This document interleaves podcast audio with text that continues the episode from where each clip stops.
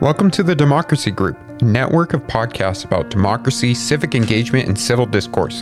In this feed, you will find a sampling of episodes from our podcast and The Democracy Group, as well as recordings from our events. If you enjoyed this podcast, then please visit democracy group dot org to find more like this. Now let's get to our featured episode.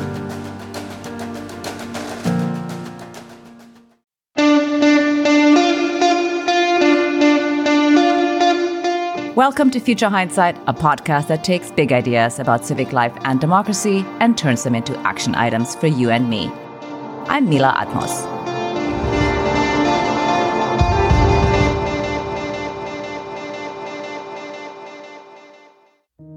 Just this past week, I had the honor of interviewing former U S ambassador to Ukraine and newest best-selling author, Marie Yovanovitch, in a live event hosted by our friends at Big Tent U S A. A bit of background. Big Tent is an organization founded by a group of women in twenty nineteen as a moderate political advocacy organization focused on protecting the rights of all Americans, encouraging civic engagement, and promoting smart and effective governance. It's rare for diplomats to become household names, but the glare of the spotlight fell upon today's guest when, while she was U S ambassador to Ukraine, Marie Yovanovitch became the target of a smear campaign driven by conspiracy theories and political vengeance. The campaign against her was amplified by then-President Trump and his allies, and she would be abruptly recalled to Washington in May of twenty nineteen. Two months later, she was chillingly singled out by Trump in his infamous so-called perfect phone call with Ukrainian President Volodymyr Zelensky. Ambassador Yovanovitch was a key witness in the first impeachment trial of Donald Trump. Her recent memoir, Lessons from the Edge, details her illustrious career, her courage and integrity, and her patriotic dedication and service to the United States. I was doubly excited to speak with her because beyond discussing her work and her book, I wanted to express a debt of gratitude I owed her mother. So this is our conversation recorded live for Big Tent, and it's been edited for length and clarity.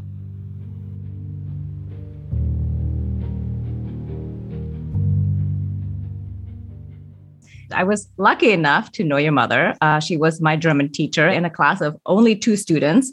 So I spent a lot of quality time with her. She was always so kind to me. And, you know, I was a slightly lost foreign student at boarding school. So I wanted to start with that. She was an incredible woman and always so kind. And I remember with much fondness. But I also wanted to start with your parents because of their story and how it is the start of your own story. They were refugees. Your mother had mm-hmm. been a stateless person and also your father.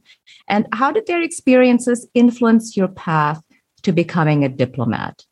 Well, thank you for asking about my parents, because in writing this book, I really wanted to honor them. They had incredible lives and were just exemplary um, people in so many ways. But, you know, they started out, as you said, as stateless refugees in Europe during and after World War Two, and made their way to Canada and then ultimately the United States, and sort of ended up in this lovely little town of Kent, Connecticut, where they brought up my brother and myself. And they were just always so grateful that they had refuge in the United States, where they could worship as they wanted to, they could say what they wanted to, they had freedom, there was rule of law, there weren't going to be arbitrary arrests for unknown things.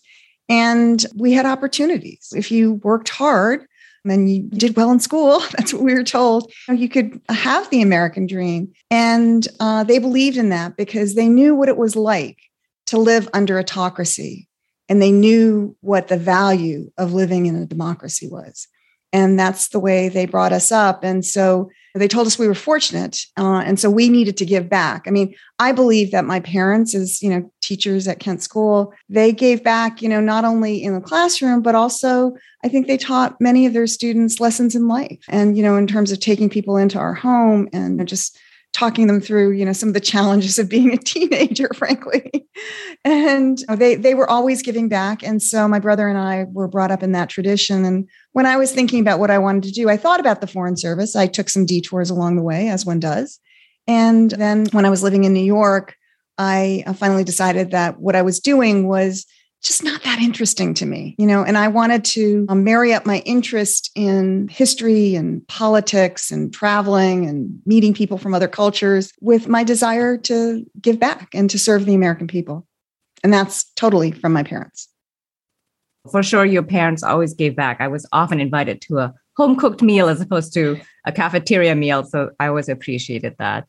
Well, there is something about how those experiences really engender, right, an appreciation for and dedication to democracy and to diplomacy. So I have a question about Ukraine and your work there, which was a continuation of a career-long focus on anti-corruption. Why has that always been so central to your work? And what were the challenges Ukraine in particular was facing? Yeah. So, you know, when I wrote this book, I actually realized, you know, the patterns in your life and that at, in almost every post that I was in, there were issues of corruption that we had to deal with in one way or another.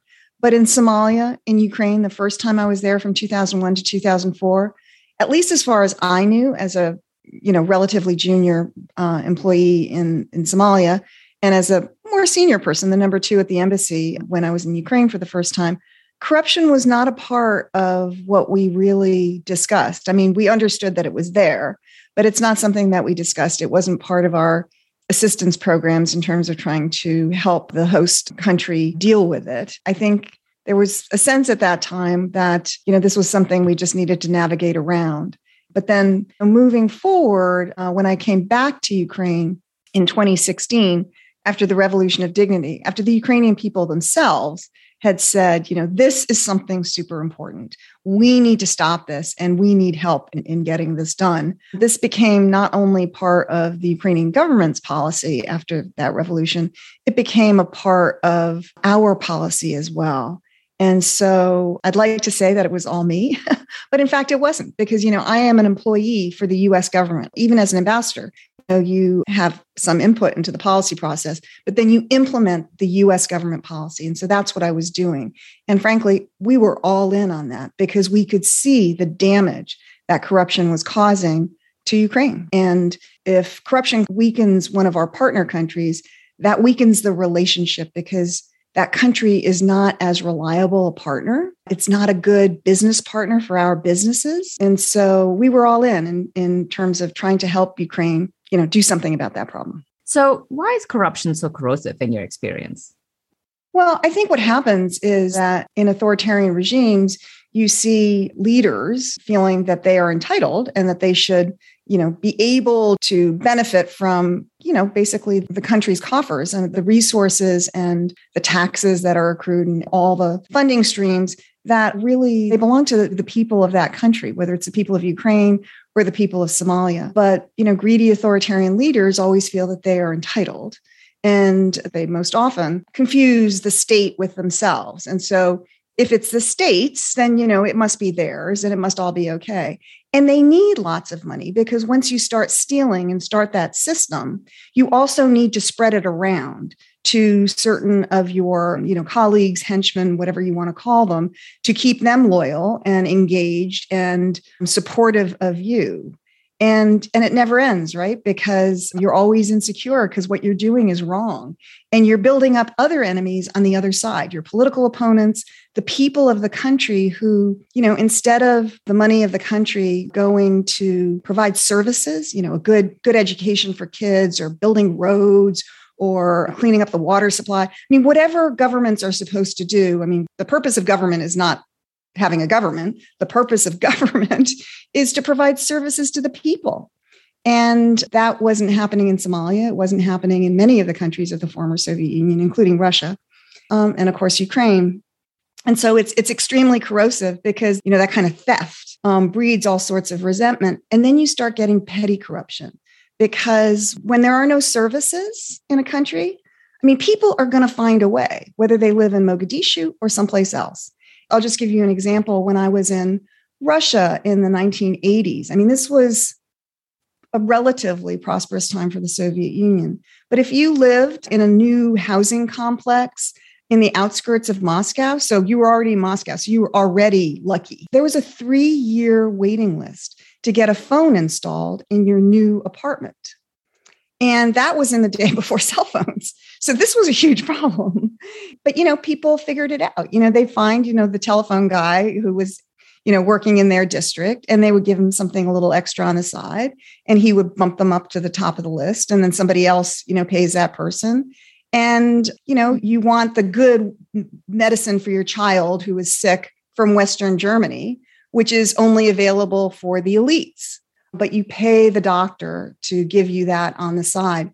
And so there's this whole parallel system of corruption when the government, and in the Soviet Union, doctors, pretty much everybody was an employee of the state. There was this whole parallel system for individuals to get what they needed to keep themselves and their families going, when actually the, the government could just provide those services. But that's not what was happening in the Soviet Union, and it was not what was happening, you know, in the early years in any of these countries. So your work in helping in partnership with these other governments to combat corruption, when did you start, especially in Ukraine, when did you start to have the sense that your work was attracting maybe the wrong kind of attention? Well, I mean, when you're working on anti-corruption issues, it's always a sensitive issue because powerful people are making money on corruption, and they don't like it when they're either not necessarily even being called out, but when those money streams stop. And so they're going to put roadblocks in the way. I mean, they may be, you know, government ministers, they may be powerful oligarchs. They have to say the right things. They talk the talk, but they don't necessarily walk the walk. And in fact, often they are blocking things. And this is honestly to be expected. And so we've been working on this for a number of years, and we continue to do it. I knew that not everybody was happy with the efforts of the U S embassy and me, you know, in charge of the embassy. I didn't know how how much they didn't like it. And really until the end of twenty nineteen, I mean, there had been all these rumors that people were asking about me, and that Lutsenko, the prosecutor general, who was sort of the rough equivalent of our attorney general, that he was, you know, not happy with me, out to get me, et cetera, et cetera. But until the end of twenty eighteen, the beginning of twenty nineteen, I didn't really understand how serious it was, and that those in Ukraine who were unhappy with me had met up with, hooked up with actors in the United States, including former President Trump's personal attorney, Rudy Giuliani, and that he had his own whole own set of issues that he wanted to pursue, specifically finding dirt on former Vice President Biden, uh, who was thought to be the front runner against President Trump in the next uh, presidential elections. So I'm wondering if you can describe for us something that may be indescribable. What's it like as a career diplomat to find yourself at the center of a huge domestic political storm? You know, Giuliani basically running an errand for former President Trump. What was that like? Yeah, political errand, in the in the words of Fiona Hill. Well, it was, you know, I, I guess uncomfortable is uh, the most diplomatic way one can put it. You know, career diplomats, public servants, we serve Republican administrations and Democratic administrations. You know, we are a democracy in the United States, and the people elect the president, and the president, he or she, sets their own foreign policy. There can be a vigorous debate uh, on foreign policy about what that might be and what that might look like.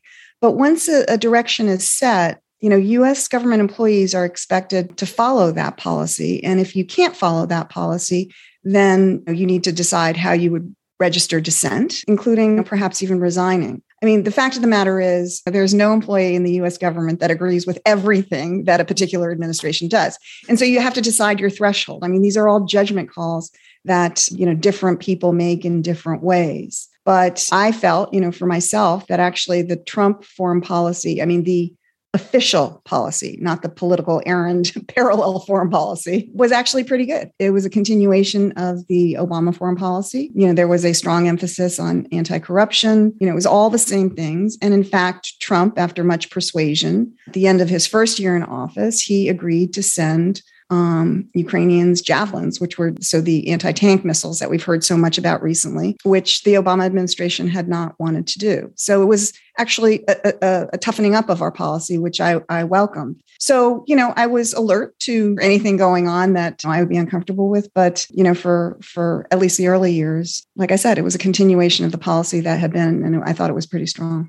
Yeah. Um, So you're saying that the policy in and of itself is not the problem, but the side policy or the parallel policy. Uh, it actually has like an almost movie thriller script quality when you read it. And it must have been so strange to be fighting corruption in foreign lands as a foreign service officer of the United States, only to find that your own president is using the power of the state for his personal interests. So this is when I want to ask you one of the excellent questions submitted by the audience, and that is, what can we do to keep a future president from dismantling our U S diplomatic efforts in order to personally benefit himself or herself, yeah. family, and inner circle of cronies? Yeah, that's a really good question. And I think it goes beyond dismantling foreign policy, it goes to domestic policy as well. That, you know, what, what I had seen overseas where people were using the power of their office to benefit themselves in one way or another, that in the Trump administration, we were doing the same thing here. That was really devastating for me to see. And it was, you know, a real blow to our national security when it became so public that bad actors around the world could see that you could make a deal here. You know, if, if you don't like, you know, that pesky ambassador that's pursuing the policy of the United States, you, you can probably make a deal here. That is not in our national interests. And so it was, it was really devastating. So what do we do about it? I think in the first instance, we need to elect the right elected representatives. I mean, what we found under the Trump administration is that issues that we thought were settled law, that there were laws and regulations about this, actually, no, they were just standards that we had. They were expectations that we had that, you know, over two hundred years, previous presidents had met. And, and President Trump did not. And so, surprisingly, some of the things that he did were actually legal, even though they did not meet the expectations of many of the American people. And so I think, you know, there are some efforts to codify in law some of these things. So the, the one example I can think of is, how does it work when, you know, once the college electors' votes are brought to, to the Congress, the House of uh, Representatives, to count the vote, to make sure there's no question about that process, as was raised back in twenty, I guess that was twenty twenty-one, after the twenty twenty uh, elections that Donald Trump still does not accept he lost. Yeah. So following on that thought, I feel like, you know, we're talking about the election having been, quote unquote, stolen, and that people even are going to try to overturn the results. So the Trump years were really very revealing in terms of showing that institutions are, in the end, made up of fallible people and wobbly norms. You've talked about how betrayed you felt by the way you were hung out to dry, basically, by Pompeo's State Department. And this was an institution that you had dedicated your life and career to. How has it changed the way you think about America's institutions? And that institution in particular, the State Department. Yeah. So I, I still think, you know, I mean, I spent a career telling people overseas and telling myself that we have strong institutions and, you know, that's why we have a strong democracy. But as you said, it turns out our institutions need us as employees, as citizens, as much as we need those strong institutions. And so it's, I think part of it is in, in the intake process to make sure that we are hiring people who, you know, are good at their jobs, are experts in their fields, um, but also are people of integrity that are going to do the right thing when the going gets tough. And that those, you know, those norms, those expectations of how we behave are, you know, part of the air that we breathe at the State Department or at other institutions. Because the thing is, I mean, you never, certainly at the State Department and foreign policy, you never know what the next challenge is going to be. It's not like there's like, you know, it, A, B, C, D, these are the four problems that you're going to have, and you can pick from one, two, three, four for how to solve it. There is no roadmap. And so we need to make sure that we are hiring people with a strong ethical basis and with really good judgment to kind of, you know, sort through everything because, because it isn't clear. Often, uh, certainly in foreign policy, there are shades of gray and you have incomplete knowledge. Uh, I mean, I think now of Putin right now. Everybody's wondering what's in his head. What's he going to do?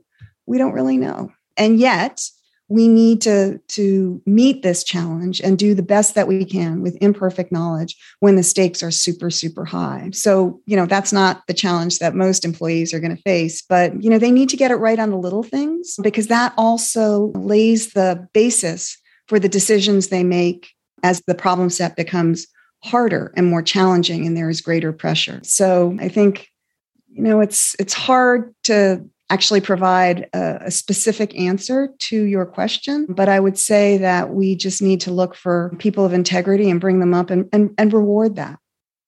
Yeah. So you just mentioned Putin. Russia invaded Ukraine, right, on February twenty-fourth, which shocked the world for the most part. Everybody talked about it like it was going to happen, but then everybody thought, no, it was really not going to happen. So were you shocked?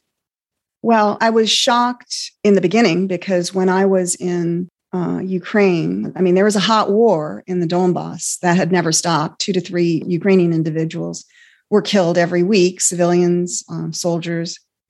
So I thought that Putin, I hoped that Putin would be satisfied with destabilizing Ukraine with that kind of, you know, smaller hot war in the East, with the cyber attacks against Ukrainian infrastructure, which, you know, caused billions of dollars of damage in the West as well, with the disinformation, with the assassination attacks on Ukraine's leaders right in the heart of the capital. I mean, can you think of anything more destabilizing if there were assassination attempts at, you know, key key members of the U S government in Washington? I mean, that's pretty frightening. You know, and, and the list goes on. Uh, I had hoped uh, that that would be enough for Putin. So I was really surprised when we saw, you know, that buildup in, in the fall. But in the fall, when, you know, it was clear, I mean, a- almost two hundred thousand men and, you know, countless equipment on three sides of Ukraine. I mean, then it became very, very clear to me uh, that there was going to be an invasion. I mean, you don't do this just to threaten. You do this to act. I was in Ukraine at the beginning of February of this year, right before the invasion. And it was startling to me that President Zelensky did not, publicly at least, seem to think that there was going to be an attack. We're going to take a quick break to thank our sponsors. Thank you, Avast, for supporting Future Hindsight. Avast is a global leader in cybersecurity that empowers you with digital safety and privacy, no matter who you are, where you are, or how you connect. For more than thirty years, Avast has been trusted by over four hundred thirty-five million users. Enjoy the opportunities that come with being connected on your terms. Avast's new all-in-one solution, Avast One, helps you take control of your safety and privacy online through a range of features. Learn more about Avast One at avast dot com. Avast features include antivirus, data breach monitoring, and firewall protection. It stops viruses and malware from harming your devices, finds out if your online accounts have been compromised or your passwords need to be changed. And it prevents attacks trying to access your computer or steal your data. My favorite feature is the firewall protection. Also, free and premium versions are available. Avast prevents over one point five billion attacks every month, and with Avast One, you can confidently take control of your online world without worrying about viruses, phishing attacks, ransomware, hacking attempts, and other cybercrimes. Learn more about Avast One at avast dot com.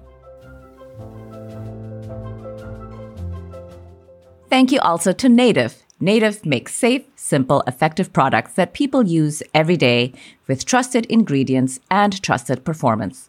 All of Native's deodorants are aluminum and paraben-free, kill odor-causing bacteria, and have twenty-four hour odor protection to keep you feeling and smelling fresh. Choose from ten scents, including their classic coconut and vanilla, sensitive formulas that are formulated without baking soda and even unscented. Now, Native is doing their part to help our Earth by releasing their deodorant in new one hundred percent plastic-free and recyclable packaging. Native is also a proud partner of one percent for the planet and are committing one percent of their plastic-free deodorant sales to environmental nonprofits. My favorite thing about Native is that it is aluminum-free but works all day. Ready to try plastic-free deodorant? Get twenty percent off your first order by going to native deo dot com slash hopeful or use promo code HOPEFUL at checkout.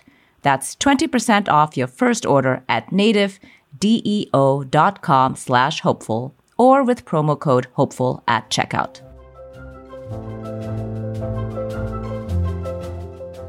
Now let's return to our conversation with Ambassador Marie Yovanovitch, recorded live as part of Big Tent Spotlight Speaker Series. So the war in Ukraine has been going on for some time now, and it's looking more and more like a protracted conflict. And with each day, it feels as though the incredibly high stakes just get higher, right? Like nuclear weapons, global food security, energy security, and also a test for international cooperation and tenacity on sanctions. What do you think about the U S response? Is the U S doing enough? Or actually, here is an audience member who had maybe a better way of asking this same question. What are your views of the right course of action that the U S should take right now in supporting Ukraine? Yeah. So, you know, this is a really tricky question because, you know, my heart says, you know, we need to go in there and we need to sort it out. But my head says, you know, where the Biden administration is right now, which is that they are navigating this very, very narrow lane between trying to support our NATO allies, the frontline states like Poland, trying to provide as much support, you know, whether it's economic, whether it's humanitarian, whether it's security assistance, whether it's intelligence assistance to Ukraine to fight off the Russians, and then doing what we can with sanctions and like to deter Russia. So on the one hand, trying to do all of that without widening this war and making the situation perhaps even, even more complicated and even more dangerous. And so I think the president is trying to manage the risks while doing all those tasks. And I think it's very difficult because we don't necessarily know where Putin is. You know, so we have probably a battalion of lawyers, maybe even more, thinking about, you know, what is provocative? And, you know, I, I want to scream and say, what is provocative is Russia invading Ukraine. That's what's provocative. And anything that Ukraine does in response and that the allies, including the U S, does in response, you know, is just meeting that challenge. But of course, that's not the world we live in. We need to manage the risk because we are responsible countries, unlike Russia. But we can't let ourselves be deterred because Putin is a bully. And it's my belief that all he understands is strength. And when we sort of pull ourselves back from actions that might be reasonable and completely appropriate, he sees it as a sign of weakness, not as we are responsible members of the international community, and we don't want to make an already toxic, terrible situation even worse. And I'll tell you why I think that. You know, back in nineteen ninety-nine, when Putin was the prime minister to President Yeltsin, he basically conducted the Second Chechen War. And it was brutal and it was terrible. Thousands of people died, including many elderly Russian people who were living in the capital of Chechnya. And as far as I know, as a very junior officer at that time, we barely protested. And there were certainly no actions. You know, this was an internal Russian issue. And then fast forward to two thousand eight, and President Putin and the Russian government, they fomented a war against Georgia, one of their neighbors, and they took two chunks of territory from Georgia. And we protested, but we did not implement any sanctions. And we did not um, excommunicate Yeltsin in any way. You, you still received in international circles. So fast forward again to twenty fourteen, the first Ukraine war, Putin illegally annexed Crimea. He invaded Donbas in the east, which is, you know, is now much in the news. And then we did protest. We did kick Putin out of the G eight, so it became the G seven. And we instituted a number of sanctions. It took us a little while, but we instituted sanctions. And it's my belief uh, that that is why Putin stopped where he stopped in Donbas. But he used the eight years between twenty fourteen and the reinvasion of Ukraine in twenty twenty-two to, you know, build up his war chest, to build up his military, apparently not very successfully, um, and basically make preparations so he could withstand whatever might come his way. And Putin basically miscalculated because the West turned out to be more united uh, under U S leadership. The Russian military turned out to be a disaster, in part because of corruption, and we can come back to that. and the Ukrainian military, which knew why it was fighting. I mean, this is an existential fight for Ukraine. It turned out to be way more motivated and way more capable than Vladimir Putin had realized.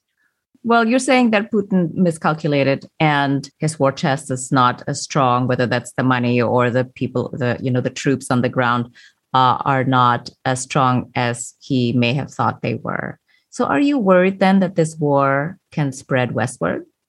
Well, sure. I think we all need to be worried about miscalculations, for one thing, you know, a drone going off and ending up in Poland and killing a number of people. You know, there are always mistakes on the battlefield, and then there are always calculations. So you had asked me before about nuclear weapons. And I mean, I think that's a very serious concern when you have the president of a nuclear state like Russia and his foreign minister loosely talking about, you know, nuclear war. Uh, that is very provocative, and it's meant to deter us, but that doesn't mean that it isn't concerning. And so, you know, we know that the U S military and NATO is looking at this very carefully. I mean, I'm encouraged that what we hear from our military is that they're not seeing the kind of movements that they would expect to see if Russia was actually going to launch a nuke.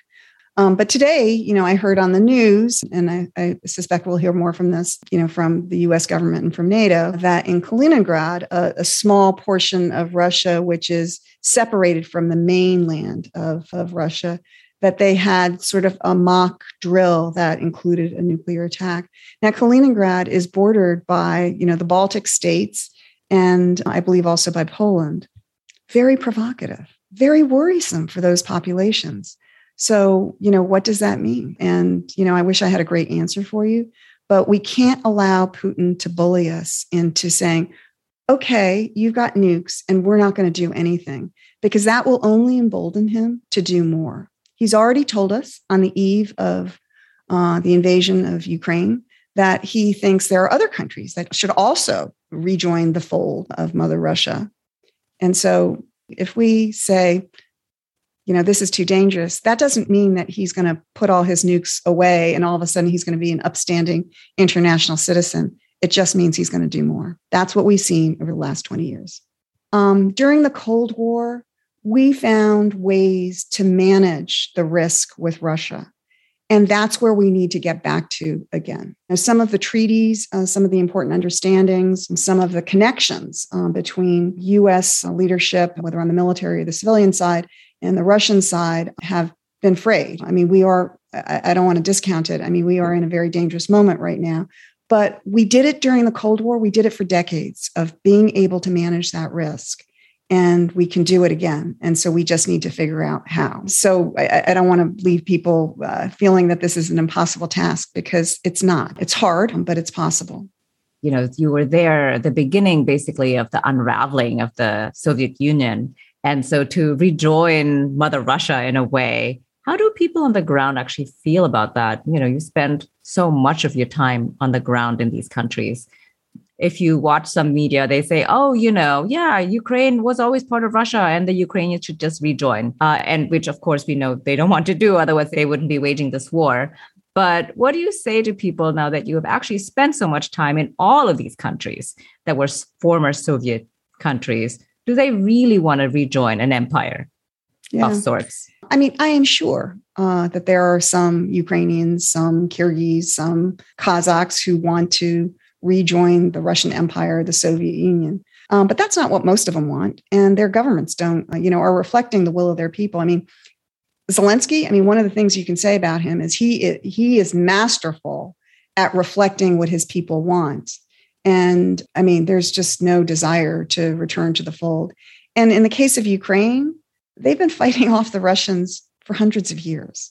So this is part of that resilience and that determination to resist the Russians that we are seeing right now.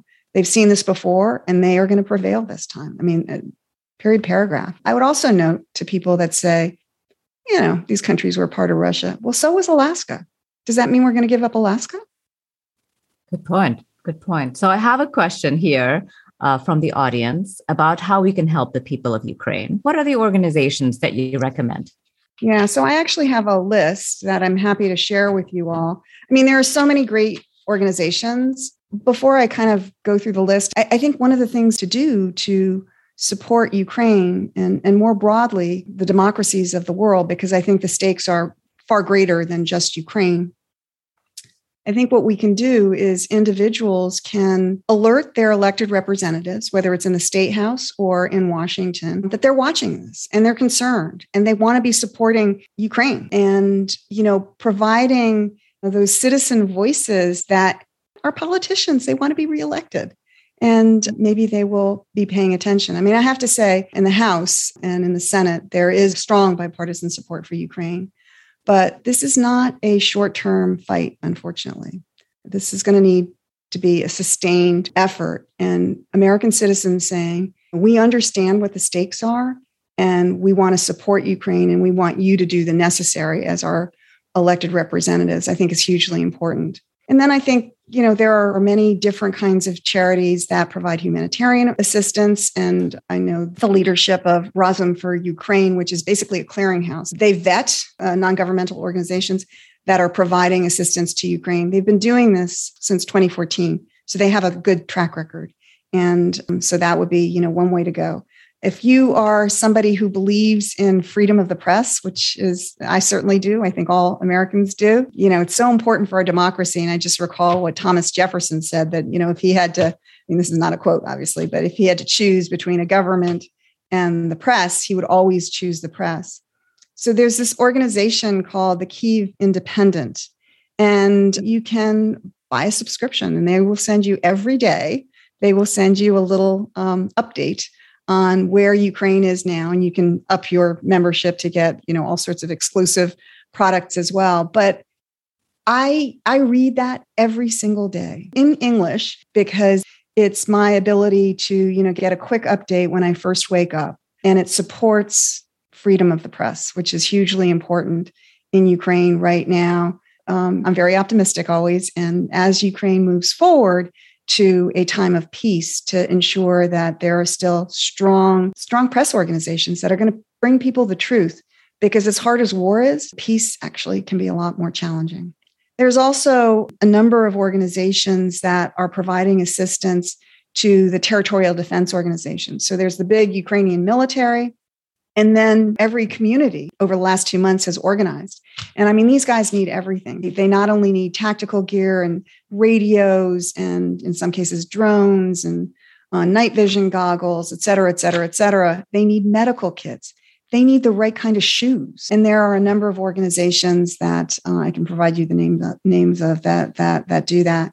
And then one organization that is very close to my heart is called Mountain Seed Foundation. It started out uh, a number of years ago by some former U S Embassy employees, Americans, providing assistance to children in Ukraine. But in this year, in twenty twenty-two, it has started a second um, effort to provide assistance to the U S Embassy employees, Ukrainians. These are U S government employees, no less than I was or any American is, and they are facing all the same challenges that everybody else in Ukraine is. And so Mountain Seed is, is, is doing a great job of, of helping some of, some of our employees that need a lot of, a lot of assistance. And finally, there's an organization called Welcome U S A. I'm on the board, and they are, you know, getting ready to provide assistance to receive Ukrainian refugees into the United States. They started out by helping Afghanistan refugees, and now they have broadened out. So a really long answer to your question, but there's a lot of things that people can do and really provide meaningful assistance to the people of Ukraine. So I kind of want to go to a philosophical question about who we are as people. I'm thinking about Big Tent's mission and country over party, but also our mission here at Future Hindsight, where we try to find the ways everyday people can engage with these big issues. Can you help us understand how these themes we've discussed today, corruption, Ukraine, the undermining of institutions, how and why these should matter and do matter, in fact, to everyday people? I mean, I think, you know, we are in challenging times. Uh, there's no question about it. I think that, um, you know, just taking the domestic portion of it, if we had any doubt at all that our democracy is challenged at the moment here in the United States, you know, all you need to do is look at the January sixth insurrection. And so all of the leaks that are happening and uh, the information that is dribbling out makes it clear that there was one can only call it a conspiracy to overturn um, presidential elections. Elections are the very foundation of a democracy.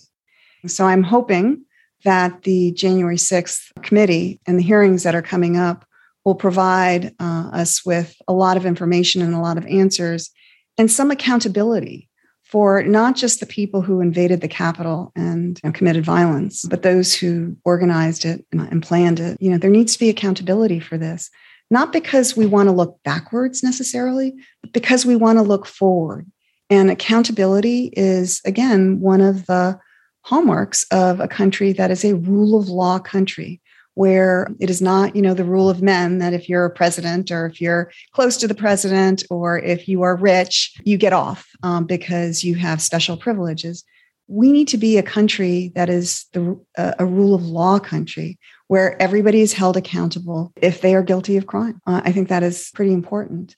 And I would also say that I think our democracy is tied very closely to our diplomacy. You know, Ronald Reagan used to talk about how we are the shining city on the hill. And I still believe we are. Maybe it's a little bit tarnished, but we are still the um, shining city on the hill. But we need to get our act together and continue to provide that inspiration to other countries. Because I'm thinking back to George Kennan, probably the most famous diplomat of the nineteen hundreds.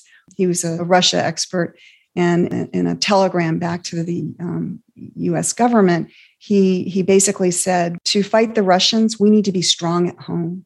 Our values are our biggest asset, and we need to make sure that our democracy is strong and our economy is strong.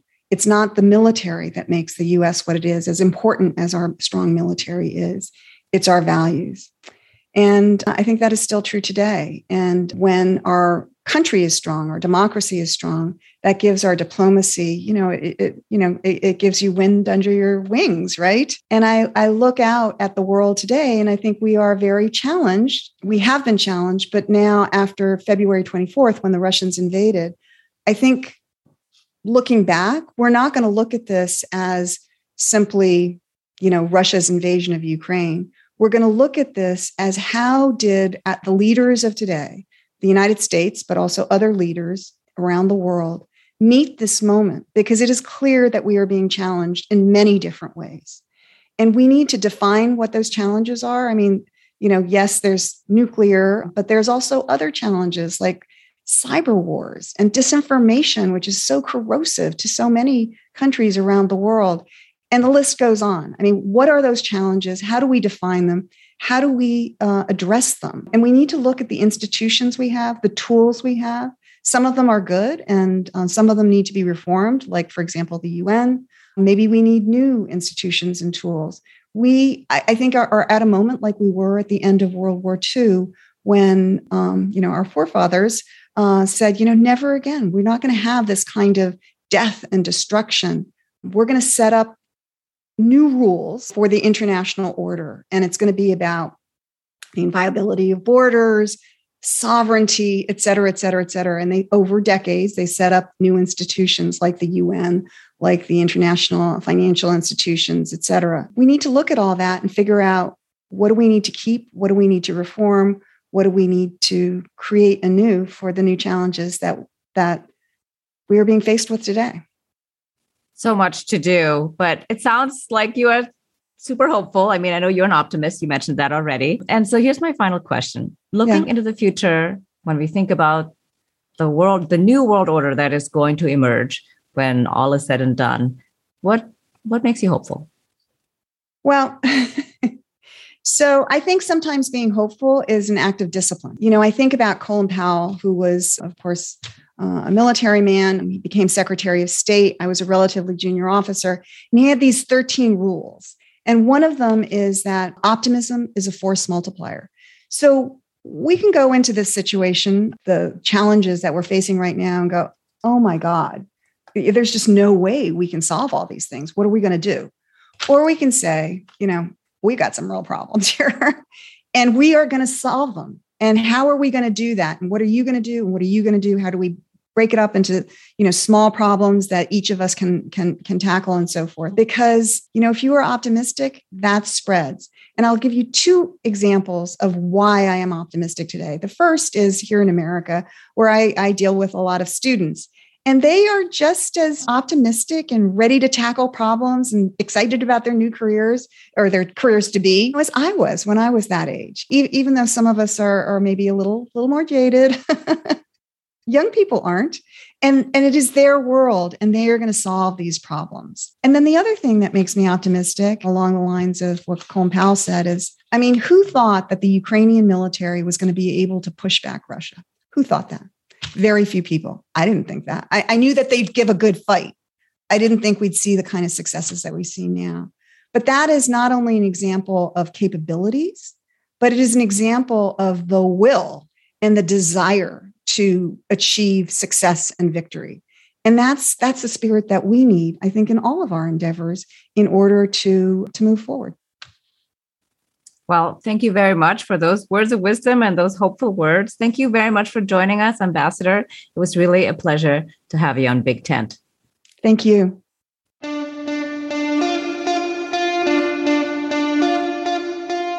Next time on Future Hindsight, it's primary season.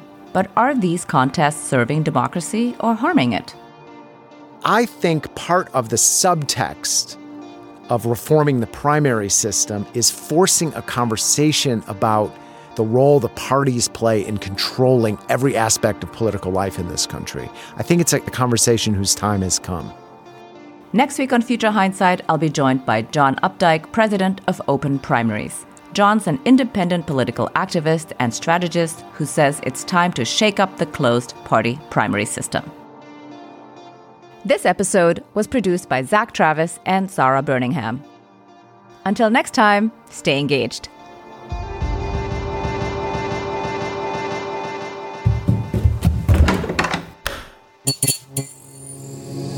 This podcast is part of the Democracy Group. Thank you for listening to this episode from the Democracy Group. If you want more podcasts like this, then visit democracy group dot org. There you will find our events, topics, and a newsletter as well. So head on over to democracy group dot org.